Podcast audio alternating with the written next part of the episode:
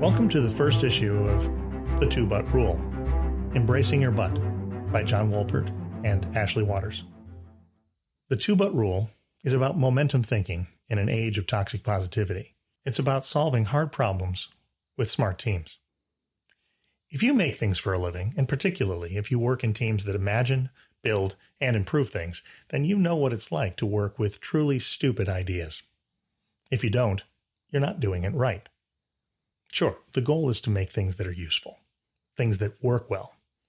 You might even harbor the secret desire to make something people love so much that they call it, in the words of the late Steve Jobs, insanely great. But what came out of your foggy brain in the shower this morning was not that. Not yet.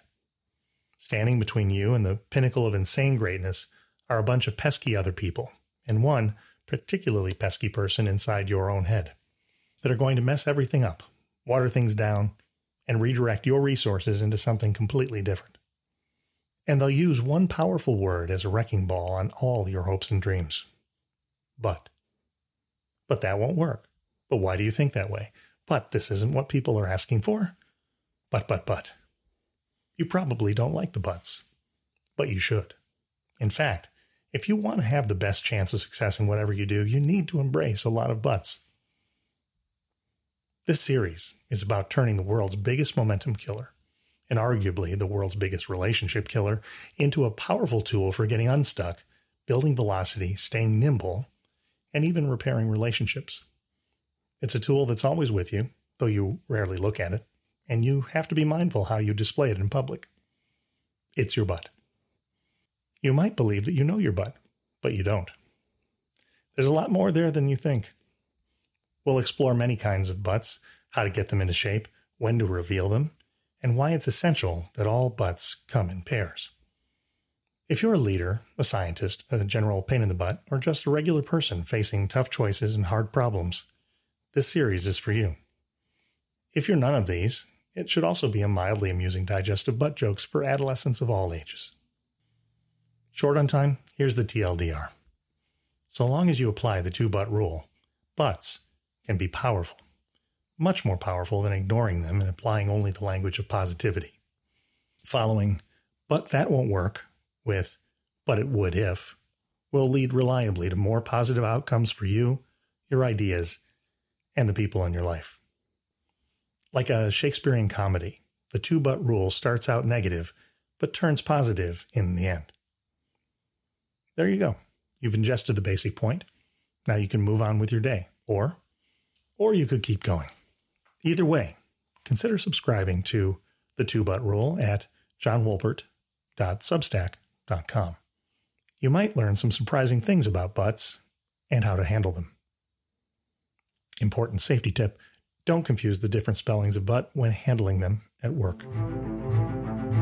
Part 2 Dumb ideas are beautiful. The call to embrace your butt and apply the two butt rule is strangely rebellious in today's society. It's not the advice you're likely to get if you engage one of the countless gurus standing by to take your money on the promise of helping you innovate and improve team dynamics. And it's definitely not the advice you'll get from your HR department. What we get today can only be called innovation theater, mixed with a lethal dose of toxic positivity that encourages going along to get along. Week long design thinking sessions, innovation camps and retreats featuring the proverbial ropes course and trust exercise. The brainstorming session, always with the admonition, please, no killer phrases. Meetings run by people seemingly there to ensure that nothing is said, nothing's decided, and nothing gets done. As Microsoft's Scott Berkun famously said, I don't know what a good idea looks like until I've seen the bad ones. Just beware these days of telling anyone that their idea is among the latter. How often do you hear from the positivity police that there are no bad ideas? There are, and some of them are beautiful. Apple started out selling DIY computer kits. PayPal started as a way to beam money between Palm Pilots. Remember Palm Pilots? YouTube started as a dating site. And the first handheld mobile phone was invented by Motorola as a response to AT&T's 80-pound car phone. These are just a few of the countless cases of getting smart by starting dumb. And yet, try searching Google for, quote, dumb ideas that led to great ideas, unquote, And most often, you'll find stories of inventors and entrepreneurs who had a brilliant idea everyone thought was stupid, but after heroic perseverance, made them rich and changed the world. For example, everyone passed on supporting the development of form fitting footless pantyhose until a mill owner decided to help with the crazy idea. Persistence made Spanx a household name and its founder rich. A world today without Spanx would be unimaginable for the ranks of on camera personalities that rely on them. It's telling that so much of innovation mythology is about dogged visionaries clinging stubbornly to their initial idea. The narrative is as narrow and simplistic as a Marvel movie. What's not to love? But if we want to solve problems in ways that have the best chance of working in a complicated and rapidly changing world, then we need a better story. We need to understand that most of the time, the real heroic act is having the courage to refine your ideas and the ideas of others through the crucible of scrutiny and opposition. We need a way to do this that doesn't sacrifice momentum and nimbleness to the gods of just getting along. Part 3 Two butts are better than one. The two butt rule should really be called the two butts are better than one, three, five, and so on rule. But let's start with just the two butts. Whether in a meeting, a formal brainstorm, or just sitting with yourself thinking through a problem, the two but rule requires that the phrase, but that won't work, be allowed whenever it presents itself in a thoughtful manner. But only on the condition that it is immediately followed by the phrase, but it would work if.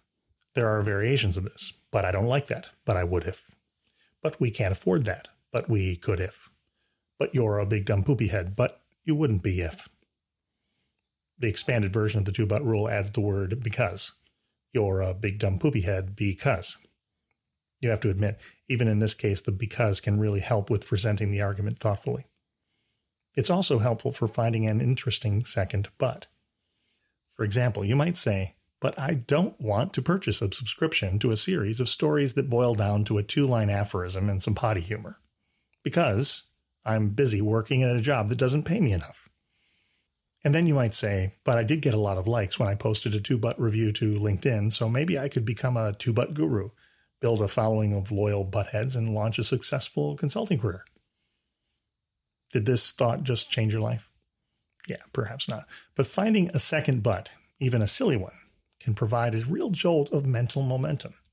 And that's what we're looking for an alternative to the dead end of inert positivity or obstinate negativity. Applying the two butt rule can feel like going over a psychological roller coaster. There's a moment of fear that no second butt will present itself, and then the thrill as the mind latches onto something and gets pulled along, often on an unexpected journey.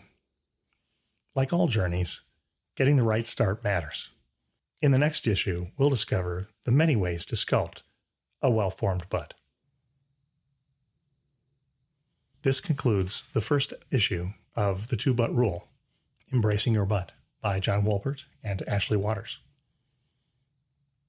If you enjoyed this program, please consider subscribing to johnwolpert.substack.com and like and subscribe to this podcast wherever you get your podcasts. Until next time, don't forget to always embrace both of your butts.